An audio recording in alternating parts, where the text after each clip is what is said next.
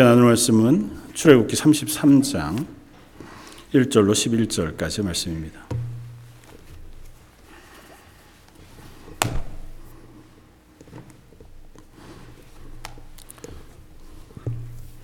출애굽기 33장 1절로 11절까지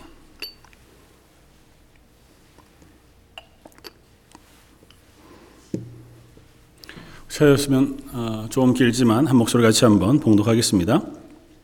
여호와께서 모세에게 이르시되 너는 내가 애굽 땅에서 인도하여 낸 백성과 함께 여기를 떠나서 내가 아브라함과 이삭과 야곱에게 맹세하여 네 자손에게 주기로 한 그 땅으로 올라가라.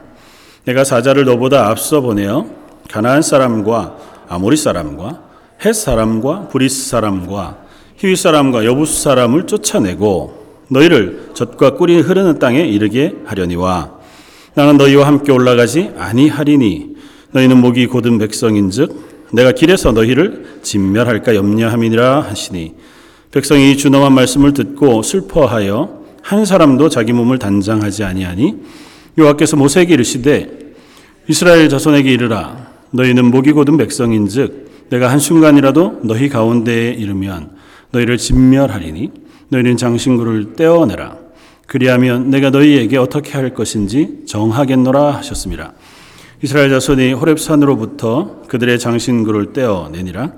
모세가 항상 장막을 취하여 진 밖에 쳐서 진과 멀리 떠나게 하고 회막이라 이름하니 요와를 악모하는 자는 다 진 바깥 회막으로 나아가며 모세가 회막으로 나아갈 때에는 백성이 다 일어나 자기 장막 문에 서서 모세가 해막에 들어가기까지 바라보며 모세가 해막에 들어갈 때에 구름 기둥이 내려 해막 문에 서며 여호와께서 모세와 말씀하시니 모든 백성이 해막 문에 구름 기둥이 서 있는 것을 보고 다 일어나 각기 장막 문에 서서 예배하며 사람이 자기의 친구와 얘기함 같이 여호와께서는 모세와 대면하여 말씀하시며 모세는 진으로 돌아오나 눈의 아들 젊은 수종자 여호수아는 회막을 떠나지 아니하니라.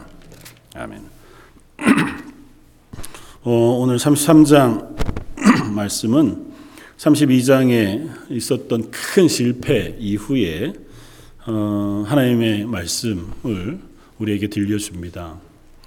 어, 모세가 시내산 꼭대기에 올라가서 하나님께 말씀을 듣는 동안 또 십계명 언약의 계명들을 가지고 내려오는 40여일간에 어, 아래 남아 있었던 이스라엘 백성들은 불안했고 그것으로 인하여 실패해서 범죄하게 되었습니다. 아론을 부추겨서 어, 금송아지 형상을 만들고 그를 향해서 이는 우리를 애굽에서 구원해낸 여호와로라 그렇게 어, 외치면서 그 앞에서 제사를 드리고 춤추고 뛰노는 그와 같은 어, 악행을 저지르고 하나님께서 이를 보시고 모세를 내려 보내셨고 모세가 그들을 향하여 진노하고 그것이 뭐 하나님의 진노, 어, 하나님이 내리시는 진노의 모습으로 어, 그 이스라엘 백성에게 내려 어, 그날에 3천 명이 레위 지파 사람들의 손에 의해서 죽임을 당하는 일이 있었다고 하는 사실도 오늘 그 앞에서 봅니다.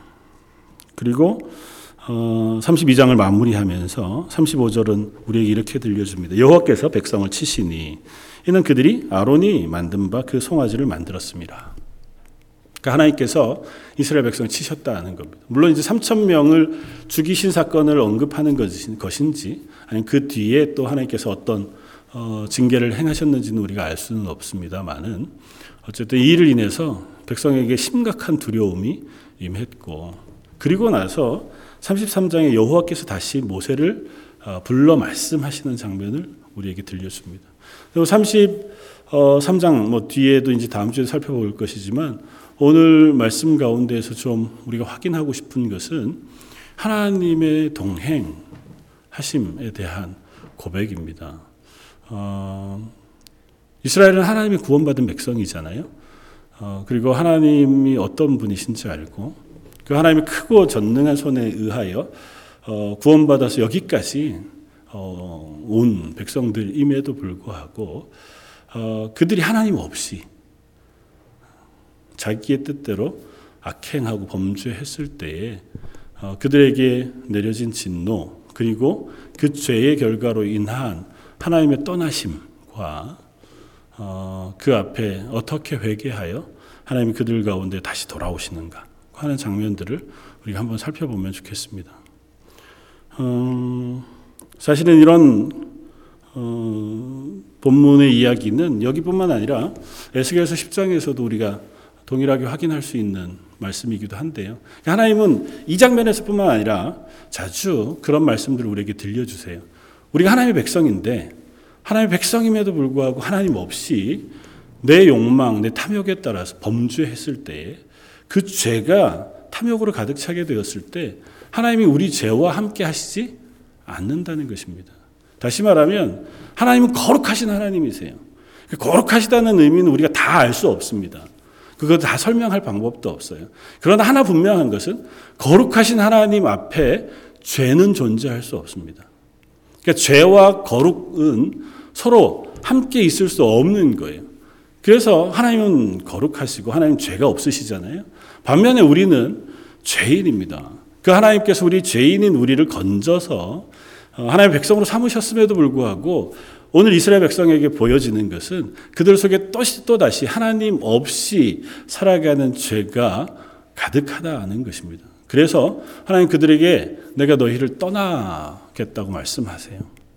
오늘 본문을 보면 1, 2, 3절 초반까지를 우리에게 어, 들려주기는 아 이스라엘 백성에게 이제 모든 죄가 다 용서되고 하나님 그들에게 다시 은혜를 베푸셔서 그들과 약속하신 약속을 지키시는 것 같아 보입니다. 그렇잖아요. 그 3절 어, 나는 너희와 함께 올라가지 아니하겠다라고 하신 말씀 전까지는 이제 됐다. 너희를 어, 저 가나안 땅까지 인도해 줄 것이고 너희 앞에 내가 사자를 보내서 어, 그 길을 지켜 줄 것이다. 그리고 너희는 내가 너희와 언약한 대로 너희가 그곳에 들어가기까지 안전하게 가게 될 것이다. 얼마나 감사해요. 이스라엘 백성들이 원했던 겁니다. 이스라엘 백성들이 기대했던 거고 애굽을 출애굽하면서 유일한 목적지 그것이었습니다. 그러니까 하나님께서 그걸 약속하시는 것 같아 보여요. 그런데 거기에 하나님 뭐라고 덧붙이시냐면 그렇게 하기는 할 것이지만 나는 너희와 함께 올라가지 아니할 것이다. 난 안 간다. 조금 극단적으로 이것을 좀 표현하자면 이렇게 표현한 신학자들이 있습니다. 어, 이스라엘 백성 자기가 원하는 것을 얻었고 하나님은 그들과 동행하시지 않기로 결정하셨다. 이스라엘 백성이 기대하고 원했던 건 뭡니까? 가나안 땅에 들어가는 것이었습니다. 그들이 금송아지를 만들 때 뭐라고 이야기하고 만듭니까? 우리를 인도할 신을 만들어내라는 거거든요. 우리를 인도하신 분은 누구세요? 하나님이셨습니다. 그 하나님은 지금 시내산에서 모세를 만나고 계세요. 그 그들이 눈으로 볼 수 있습니다. 그러나 그들이 자각하지 못하는 거죠. 그 하나님은 잘 모르겠어요. 그 하나님이든 아니든 누구라도 어떤 신이라도 우리를 가나안 땅으로 인도할 수 있는 신이기만 하면 된다. 뭐 극단적으로 그렇게 얘기하진 않았지만 표현을 따라가 보면 궁극적으로 그들은 그 이야기를 하고 있는 거거든요. 금송아지도 괜찮다는 거잖아요. 거기다 절하고 제사하고 그 송아지를 의지해서 가나안을 들어가고 싶은 거예요. 그러면 돼요. 좀 그런 이야기로 뭐 꽁 잡는 게 매라고 결론만 좋으면 돼.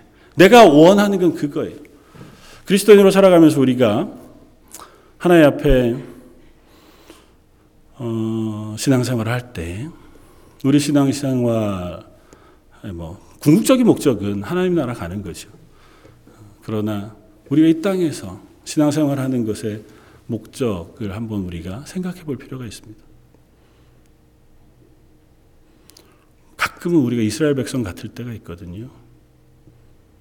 하나님을 통해서 내가 뭔가를 이루고 싶거나 뭔가를 얻고 싶거나 어디엔가 가고 싶거나 물론 우리는 이제 금송아지를 만들거나 다른 하나님을 섬기지 않죠. 그렇기는 하지만 우리의 신앙의 목적이 하나님을 통해서 내 무엇인가가 안정이 되거나 좋아지거나 평안해지거나 더 나아지거나를 기대하게 될 수도 있다는 것이 그것이 완전히 죄라는 게 아니에요. 그 경계선이 굉장히 위험한 경계선이라는 얘기를 우리가 기억해야 된다는 겁니다. 하나님 그들이 그렇게 마음 먹은 것에 응답하십니다. 알았다. 내가 너희들이 원하는 대로 해줄 것이다. 어쩌면 이미 앞에 모세의 중보의 기도를 하나님께서 들으셨습니다. 그 모세의 중보를 기도 중보 기도를 들으시고 하나님께서 그들을 용서하시겠다고 말씀하셨어요. 그들을 진멸하지 아니하시겠다고 말씀했습니다. 사실 그들의 죄의 결과는 당연하게도 진멸하는 거예요. 죽음입니다. 그들은 탐욕으로 그들의 목표를 이루기를 원했고 탐욕이 가는 것은 죄고 죄의 결과는 사망이잖아요. 육신이 잉태한 즉 죄를 낳고 죄가 장성한 즉 사망에 이르느냐. 그게 성경의 말씀입니다. 이들이 그 죄의 결과로 얻어야 하는 건 3천 명만 죽는 게 아니고 사실은 전체가 다 죽는 것이 죄의 결과여야 했습니다. 하나님께서 그 말씀을 하셨잖아요. 저들을 다 진멸하고 모세 너로 하여금 한 민족을 이루어 너로 하여금 내 백성을 삼으시겠다고 약속하지 말씀하신 하나님의 말씀은 이미 그 죄의 결과는 죽음이에요. 진멸이에요. 그런데 하나님께서 그걸 유보하셨어요. 용서해 주셨습니다. 완전히 이스라엘 백성의 죄를 용서하셨느냐 그건 우리가 어, 또 다시 설명해야 하지만 어쨌든 하나님께 그 죄로 인하여 그들을 멸망시키지 아니하시기로 작정하셨어요. 약속하셨습니다. 그래서 오늘 그들에게 말씀하시는 거예요. 내가 너희를 진멸하지 않으마 그리고 너희가 원하는 바에 내가 응답해 주마. 그들의 기대는 뭐였습니까? 가나안에 가는 거였어요. 그러니 내가 너희를 가나안까지 들여 보내 주겠다는 겁니다. 그냥 네가 알아서 가라고 말씀하시는 것도 아니에요. 어떻게 해요? 내가 사자를 너보다 앞서 보내요. 그러니까 하나님께서 천사를 보내시든지 또 누군가를 보내어서 그 민족을 다 멸하고 그곳에 들어가 살 수 있도록 하나님께서 응답하시겠다는 겁니다.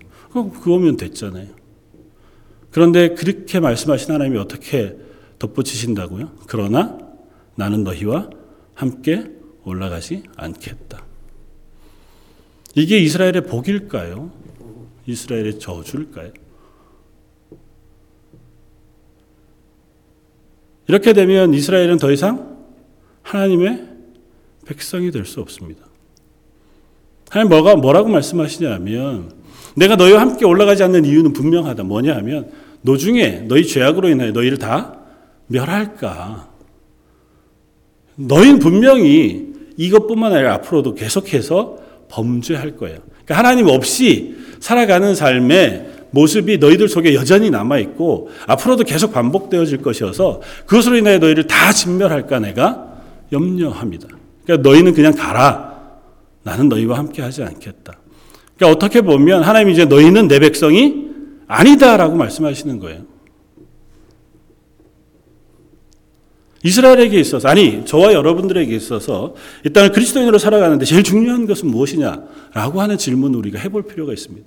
우리는 하나님을 소망하는가, 하나님과 동행하는 것을 기대하는가, 아니면 하나님으로부터 무엇인가를 얻는 것, 혹은 무엇인가를 이루는 것, 그것에 초점을 맞추고 있는 것. 어느 것을 더 즐거워하는가, 어느 것을 더 기대하는가를 물어보아야 합니다. 물론 하나님 우리에게 은혜 베푸시죠. 하나님 우리에게 물질의 복도 주시고 건강도 주시고 이 땅 가운데 사람의 일들을 감당할 수 있도록 능력과 은사도 부으세요. 때로는 사람이 감당하지 못할 만한 은사들도 부으세요. 믿음의 사람들 이야기를 하는 히브리서 11장 우리가 보면 그들 세상을 싸워 이기는 사람들이었잖아요. 저희도 똑같습니다. 그러나 그것 이전에 전제돼야 할 게 있어요. 뭐냐 하면 그들이 하나님의 백성이어야 해요. 그들이 하나님을 소망하는 사람이어야 합니다. 그 하나님을 기대하고 하나님을 갈망하는 사람이에요. 극단적으로 하나님과 다른 것이 그들 앞에 놓였을 때 나는 하나님을 선택하는 사람이어야 한다는 겁니다. 그것이 하나님의 백성이거든요. 이스라엘 백성에게 말씀하시는 것입니다. 이걸 통해서 하나님 가르치시는 거예요. 내가 너희가 원하는 거 다 들어줄 수 있다. 그러나 그 다 들어준 그것을 가지고 이 땅에서 그냥 하나님 내버려 두시는 다른 민족들과 똑같이 살아가거나 아니면 그 자리에서 떠나 하나님을 갈망하는 자리로 돌아오거나 그래서 하나님께서 이들에게 그 뒤에 말씀하셔요. 본문을 보면 백성이 이 준엄한 말씀을 듣고 슬퍼하여 한 사람도 자기 몸을 단장하지 아니했다 했습니다. 백성들이 자기 몸을 단장하지 않았다는 건 회개의 표시입니다. 그러니까 이스라엘 백성들뿐만 아니라 고대에 사람들이 어, 죄에 대하여 참회하는 뭐 한국의 옛날 같으면 이제 머리를 풀고 옷을 배옷을 입고 뭐 석고대제 하듯이 자리에 앉거나 뭐 이렇게 하는 것과 동일한 표현이에요. 몸에 있는 장신구를 다 떼고 내가 참회한다는 걸 고백해요. 그런데 이스라엘 백성들이 자기가 자발적으로 이렇게 했습니까? 본문을 보면 하나님의 말씀을 듣자마자 그들이 자발적으로 한 것 같아요. 그런데 그 밑에 5절을 이렇게 씁니다. 그들이 단장하지 아니하니 뭐 중간에 어, 접속사를 넣자면 왜냐하면 여호와께서 모세에게 이르시기를 이스라엘 자손에게 이르라 너희는 목이 고든 백성인즉 내가 한 순간이라도 너희 가운데 이르면 너희를 진멸하리 너희는 장신구를 떼라 그러면 내가 너희에게 어떻게 할 것인지 정할 것이다. 하나님께서 말씀하시는 거예요. 너희가 너희의 죄를 인정하고 회개하고 너희를 장신구를 떼어 하나님 앞에 겸손하게 서라는 겁니다. 그러면 그렇게 하는 너희를 보고 내가 앞으로 너희에게 어떻게 할지를 정하시겠다는 거예요. 그 결과 그들이 어떻게 했다고 감사하게도 다행히도 하나님의 말씀에 순종했다고요. 그 하나님의 말씀을 듣고 장신구를 떼고 그들이 그 하나님 앞에 섰다고요. 대단히 놀라운 일입니다. 어떻게 보면. 바로 32장에 있는 이들과 33장에 있는 이들이 똑같은 사람이잖아요. 32장에서 이토록 하나님을 없이 우상을 따라 그 앞에서 조금 심하게는 그야말로 말하지 못할 만한 범죄를 저지르면서 그 앞에서 춤추고 노래했단 말이에요. 그랬던 사람들이 어떻게 이토록 쉽게 하나님 앞에 겸손하게 회개할 수 있었을까요? 그건 뭐 설명이 없으니 모르죠. 뭐. 그러나 하나 분명한 것은 하나님의 은혜가 그들에게 부어지고 있다는 겁니다. 그들이 회개할 수 있도록 하나님께 기회를 제공하고 계시다는 겁니다. 하나님께서 내가 너희를 떠나 그러면 떠나시면 돼요. 하나님 참 이상하세요. 그 성경 우리가 읽다가 보면 하나님 굉장히 이렇게 엄포를 놓으세요. 엄포라고 표현하면 안 되지만 우리가 읽자면 엄포를 놓으시는 것 같아요. 너희가 그러면 너희가 죽을 거야. 너희가 그러면 내가 너희를 떠날 거야. 너희를 다 진멸할 거야. 근데 진멸 안 하실 때가 훨씬 더 많거든요. 그대로 하면 너희는 다 죽고 말 거야 라고 말씀하셨는데 안 죽고 또 기다려 주시는 얘기가 되게 많아요. 왜 그러신다고요? 돌아오라고요.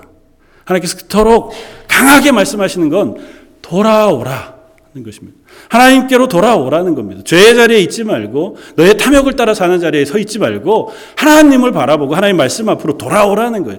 오늘 본문도 똑같은 겁니다. 하나님께서 그들에게 말씀하시는 내가 너희를 떠날 것이라고 말씀하시는 것은 이제 난 너희를 버릴 것이다. 그럼 버리시면 되지 이렇게 말씀하실 이유가 없어요.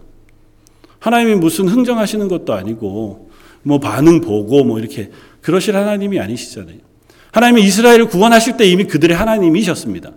그리고 그들이 아직도 죄인임에도 불구하고 여전히 그들이 하나님이세요. 그들은 여전히 실패해요. 하나님 앞에서 여전히 반복하며 실패하고 결국은 하나님 말씀한 것처럼 광야 40년간 이스라엘 모든 20만 남자들이 다 죽었습니다. 여호수아와 갈렙을 제외한 모든 사람이 광야에서 죽었습니다.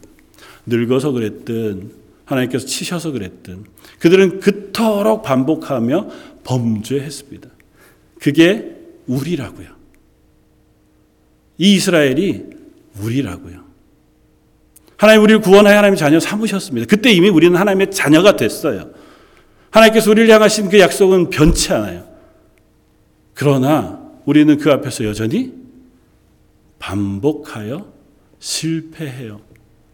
하나님 바라봐야 할 시간에 하나님을 바라보지 않고 내 욕망을 따라 내 탐욕을 따라 범죄하는 자리에 섭니다. 잠깐 하나님을 잊기도 하고 잠깐 하나님을 밀쳐두기도 합니다. 뭐 우선순위에서 아니면 아주 급박한 일이 있어서 아니면 아주 위험한 일들이 내 앞에 있어서 그것들만 치우고 나면 우리가 늘 그렇게 이야기하면서 하나님보다 앞선 무엇인가를 내세울 때가 참 많다는 거죠. 그러면서 어떻게 합니까? 기도해요. 하나님 이걸 해결해 주십시오. 물론 그 하나님의 사람들의 모습인 것만은 분명합니다. 그러나 하나님은 그런 우리를 자꾸 가르치시길 원하세요. 니네 문제보다 나를 바라보렴. 그러면 나머지는 다 내가 책임지 마. 너희는 먼저 그의 나라와 그의 애를 구하라. 그리하면 이 모든 것을 내가 너희에게 더할 것이다. 그게 하나님의 말씀이거든요. 하나님은 구약 이스라엘 백성에게로부터 신약 우리들에게까지 늘 동일한 어조로 말씀하세요. 너희는 나를 바라보렴. 나를 추구하고 나를 갈망하고 나를 사모하렴. 그러면 나는 너희의 하나님이 되어 줄게. 내가 너희에게 복 주고 너희를 막아 주고 너희를 보호해 주며 너희를 기필코 하나님 나라까지 인도해 줄 것이다. 고 약속하세요. 그런데도 불구하고 이스라엘이 그랬던 것처럼 어쩌면 우리도 늘 동일한 자리에 섭니다. 그러면서 하나님 없이 하나님이 없는 건 그리스도인에게 있어서 저주예요. 그리스도인에게서 하나님이 없다는 건 그건 멸망했다는 겁니다. 이스라엘 백성이 만약에 말씀하신 대로 네 감사합니다. 그럼 그렇게 하죠. 그래서 요하의 사자가 보내주시는 대로 그냥 그렇게 해서 가나안 땅 들어갔다. 그들이 가나안 땅 들어 잘 먹고 잘 살았다. 큰 민족이 되고 큰 나라가 되었다. 그러면 무슨 성공의 삶입니까? 그건 아무 의미가 없어요. 하나님이 없는 인생은 그것이 아무리 큰 성공을 거두었다 해도 실패입니다. 하나님이 없이 이 땅에서 난 잘 먹고 큰 부자가 되고 위대한 명성을 얻고 무엇인가를 얻었다. 그게 무슨 의미가 있습니까? 하나님 없는 인생, 죄가 우리들에게 끊임없이 유혹하는 게 그거거든요. 하나님 이외에 죽어 썩어져 갈 것들을 추구하고 소망하고 바라보게 하는 것. 그게 죄의 속성입니다. 먹음직도 하고 보암직도 한 것들. 이 세상에 살면서 많은 사람들이 저와 여러분들도 동일하게 추구하는 돈, 권력, 혹은 쾌락, 남들보다 더 높은 자리에 있는 것. 그런 것들이 이 세상에서 대단히 중요해 보입니다. 결코 가볍지 않지만 중요해 보이지만 하나님 없을 하나님 없이 그런 것들은 다 쓰레기에 불과해요. 그 실컷 가지고 있으면 뭐 합니까? 많은 곡식을 거두어서 창고를 몇 개 더 지어서 다 해두고 그리고 저녁에 잔치하면서 내 영혼아 이제부터는 배불리 먹고 즐기자. 하나님 그날 저녁에 그 부자의 영혼을 데려가시면 남은 재물이 다 누구의 것이 되겠느냐고 물으시잖아요. 이 세상에서 우리가 추구하는 것들은 하나님 없이 추구하는 것들은 결국은 쓰레기에 불과해요. 뭐 조금 있으면 이제 민들레들이 나서 예쁜 쓰레기들이 자꾸 이제 잔디밭에 날 텐데 그런 것처럼 예쁘고 좋을 수도 있죠. 뭐 이 세상을 살아가는데 좀 편리할 수도 있을지 모릅니다. 그리고 영원한 지옥에 간다면 그게 무슨 의미가 있겠습니까? 하나님이 우리에게 요구하시는 건 그 눈을 뜨라는 거예요. 너희가 구원받았으니 이제는 너희의 눈을 뜨고 나를 보라는 겁니다. 하나님 몰랐다면 이스라엘 백성이 이걸 요구하지 않으시죠. 이스라엘 백성은 하나님을 알아요. 하나님의 은혜를, 하나님의 구원을 경험했습니다. 심지어 시내산 올 때까지 그들이 경험한 이적과 기적만 해도 손가락으로 꼽기에 부족하잖아요. 그들은 지금도 여전히 하나님 주시는 은혜 가운데 있습니다. 그렇잖아요. 그들 눈앞에 여전히 구름 기둥으로 하나님 임재해 계십니다. 그럼에도 불구하고 그들의 눈이 하나님을 보지 않았다고요. 그들의 눈이 하나님을 향하지 않고 내 탐욕에 향해 있었다고요. 와 이러다가 여기서 죽으면 어떡하지? 이러느니 차라리 애굽으로 돌아가는 게 낫지. 야 뭐라도 좀 우리 마음을 위로해 줄 만한 게 있어야 되지 않을까? 그들이 무슨 대단한 신을 섬기겠다고 금송아지를 만들었겠습니까? 금송아지가 그들이 생각하기에 이 송아지만 만들면 이 송아지가 우리를 도울 거라고 생각했을까요? 아마 아닐걸요. 알았을 겁니다. 자기들이 손으로 뭐 금 붙이 붙여가지고 송아지 형상 만든 그 송아지 형상이 뭔 힘이 있겠어요? 알죠? 그러니까 그걸로 위안을 삼고 싶은 거죠. 그 앞에서 춤추고 놀고 뛰놀면서 걱정을 덜고 싶은 겁니다. 우리는 그렇게 단순해요. 하나님 말씀에 분명한 것들이 있음에도 불구하고 그걸 외면하고 내 마음에, 내 이성, 내 감정에 그냥 내 마음에 원하는 대로, 내 소견에 옳은 대로 뭔가를 하려고 합니다. 그런 우리들에게 하나님 말씀하시는 게 그게 아니다. 너의 눈을 바로 떠서 하나님을 바라봐라. 하나님 말씀하신 말씀에 귀 기울여라고 말씀하시는 거예요. 구원받지 않았다면 하나님 요구하시지 않아요. 하나님의 백성으로 부름 받았으므로 그 자리에 있는 너희들은 하나님 말씀에 귀 기울여 하나님을 바라보아야 한다는 겁니다. 그리고 나서 7절, 7절 이하의 모세의 이야기를 우리에게 들려줍니다. 모세가 이 이야기를 다 행하고 듣고 나서 그리고 어떻게 합니까? 모세가 항상 장막을 취하여 진 밖에 쳐서 진과 멀리 떠나게 하고 회막이라 이름하니 여호와를 악모하는 자는 다 진 바깥 회막으로 나아갔다. 그렇습니다.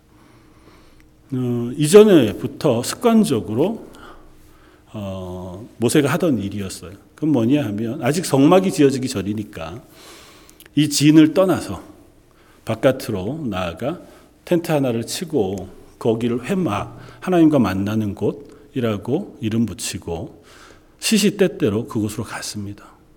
그리고 그곳에 가면 하나님의 구름 기둥이 회막 앞에 막아서요. 그러면 하나님이 임재하신 거예요. 그럼 하나님이 친구처럼 모세와 말씀하신다고 표현해요. 그러면 백성들이 어떻게 했다고요? 모세가 회막을 향해 가면 사람들이 일어나서 회막을 향해 걸어가는 모세를 끝까지 바라봐요. 그리고 회막문에 들어가 구름 기둥이 그 회막문을 막아서면 그때부터는 그들이 자기의 장막문 앞에 서서 회막을 바라보며 어떻게 했다고요? 예배하니라. 23장, 아, 32장의 사람들과 33장의 사람들은 완전히 다른 사람들입니다. 사실은 이게 이스라엘 백성의 모습이어야죠. 하나님이 기대하는 모습이 이거잖아요. 하나님의 임재를 사모하고 하나님의 말씀을 듣기를 원하고 내가 선 자리에서라도 그들은 회가 회막까지 못 나갑니다.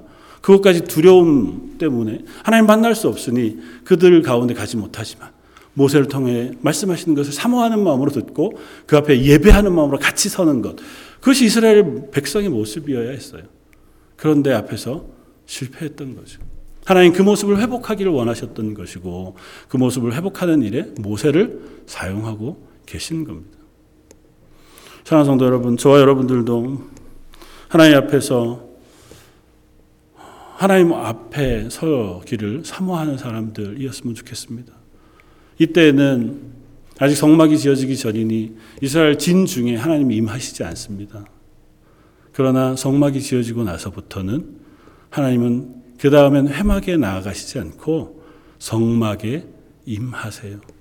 성막이 지어진 이후로부터 이스라엘 백성은 진 중앙에 하나님을 모시게 됩니다.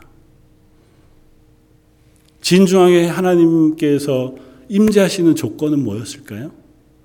성막이라는 텐트였을까요? 그게 아니라 성막에서 드려지는 제사입니다. 어린 양의 피를 뿌려 이스라엘 백성의 죄를 속하고 그리고 나서 하나님께서 그것을 거룩하다 인정해 주셔서 그곳에 임재하시는 거예요. 저 여러분들이 하나님의 백성으로 살아갑니다. 우리는 이때와 같이 회막을 바라보지도 성막을 바라보지도 않습니다. 예수 그리스도의 보혈의 피로 우리의 죄를 씻으시고 하나님께서 우리의 마음에 찾아와 임재해 주셔서 우리를 성전 삼으신다고 말씀하세요. 하나님께서 우리 가운데 임하셔서 우리를 성전으로 삼으시고 하나님과 교제하기를 원하세요. 모세처럼 성경의 모세와 같이 표현한 사람은 아무도 없습니다. 하나님이 친구와 같이 그와 교제하시고 대화하셨다라는 이야기를 듣는 사람은 성경에 유일해요, 모세가. 하나님 우리와 그렇게 하시기를 원하세요. 우리 가운데 찾아오시고 우리와 교제하기를 원하십니다. 우리가 교제하는 것, 아, 하나님 말씀은 우리한테 잘 안 들려서 어떻게 하는 걸까요? 예수님의 피를 붙들고 하나님 앞에 나아가는 겁니다. 기도하는 거예요. 하나님께 기도하고 하나님의 응답은 말씀을 통해서 듣는 겁니다. 그러므로 점점 하나님을 더 깊이 알아가고 그 하나님이 기뻐하시는 방향으로 기도하기 시작하는 거예요. 내가 원하는 것을 처음에는 구하지만 그러나 점점 어떻게 해요? 하나님의 나라와 하나님의 의를 위하여 간구하고 그 앞에 서게 되고 그렇게 하면 하나님이 우리의 일용할 것을 채우시는 삶을 경험하게 된다는 겁니다. 저 여러분들에게 하나님 그 훈련을 시키시는 줄 압니다. 이 땅을 살아가면서 하나님 앞에 서는 훈련, 하나님의 뜻을 배워가는 훈련, 그리고 내 욕망을 누르고 하나님을 바라보는 훈련. 그 훈련을 하시기 위하여 예수 그리스도께서 우리를 위하여 죽으셨고 예수님의 영이신 성령을 우리에게 부으셨습니다. 그 성령을 저 마음 깊은 구석에 그냥 모셔두고 나는 나대로 살 것이 아니라 끊임없이 성령의 도우심을 구하는 게 필요해요. 말씀을 읽을 때마다 하나님 성령으로 조명해 주십시오. 말씀을 내 마음대로 해석하는 것이 아니라 하나님 뜻대로 이해할 수 있도록 은혜 베풀어 주십시오. 기도할 때마다 성령께서 내 기도를 도우셔서 하나님이 기뻐하시는 하나님의 뜻을 알게 해 주십시오. 하나님 내가 지금 이런 어려움이 있습니다. 이것으로 인하여 마음이 힘겹습니다. 하나님 이 문제에 하나님의 뜻 가운데 해결해 주시고 저로 깨닫게 해 주십시오. 하나님 우리가 생각하는 것보다 더 지혜로우신 분이셔서 내가 원하는 것보다 더 좋은 것으로 응답하시는 하나님이신 줄 믿습니다. 고난 주간을 지나가면서 다시 한번 기도하는 일을 회복할 수 있으면 좋겠고 그 하나님의 뜻을 알아가는 일에 우리의 우선순위를 둘 수 있는 저와 여러분들 되시기를 주님의 이름으로 부탁을 드립니다. 같이 한번 기도하겠습니다. 감사와 찬양을 받으시기 합당하신 주님, 이스라엘 향하여 또 다시 기회를 주시고 은혜를 베푸셔서 그들이 회개하고 돌이켜 다시 하나님을 바라보게 하시니 참 감사합니다. 저희들도 여전히 어리석어서 하나님 보기보다 급한 또 분주한 우리의 삶의 문제들을 바라보느라 분주한 사람들인 것을 고백합니다. 그러나 다시 마음을 다잡고 하나님 앞에 서게 해 주시고 하나님을 향하여 간절히 기도함으로 은혜 가운데 서고 하나님의 뜻을 깨달아 하는 하나님의 자녀의 자리에 서게 하여 주옵소서. 예배하는 모든 성도들과 가정 속에 은혜 베풀어 주시길 원하오며 이 모든 말씀 예수님 이름으로 기도드립니다. 아멘.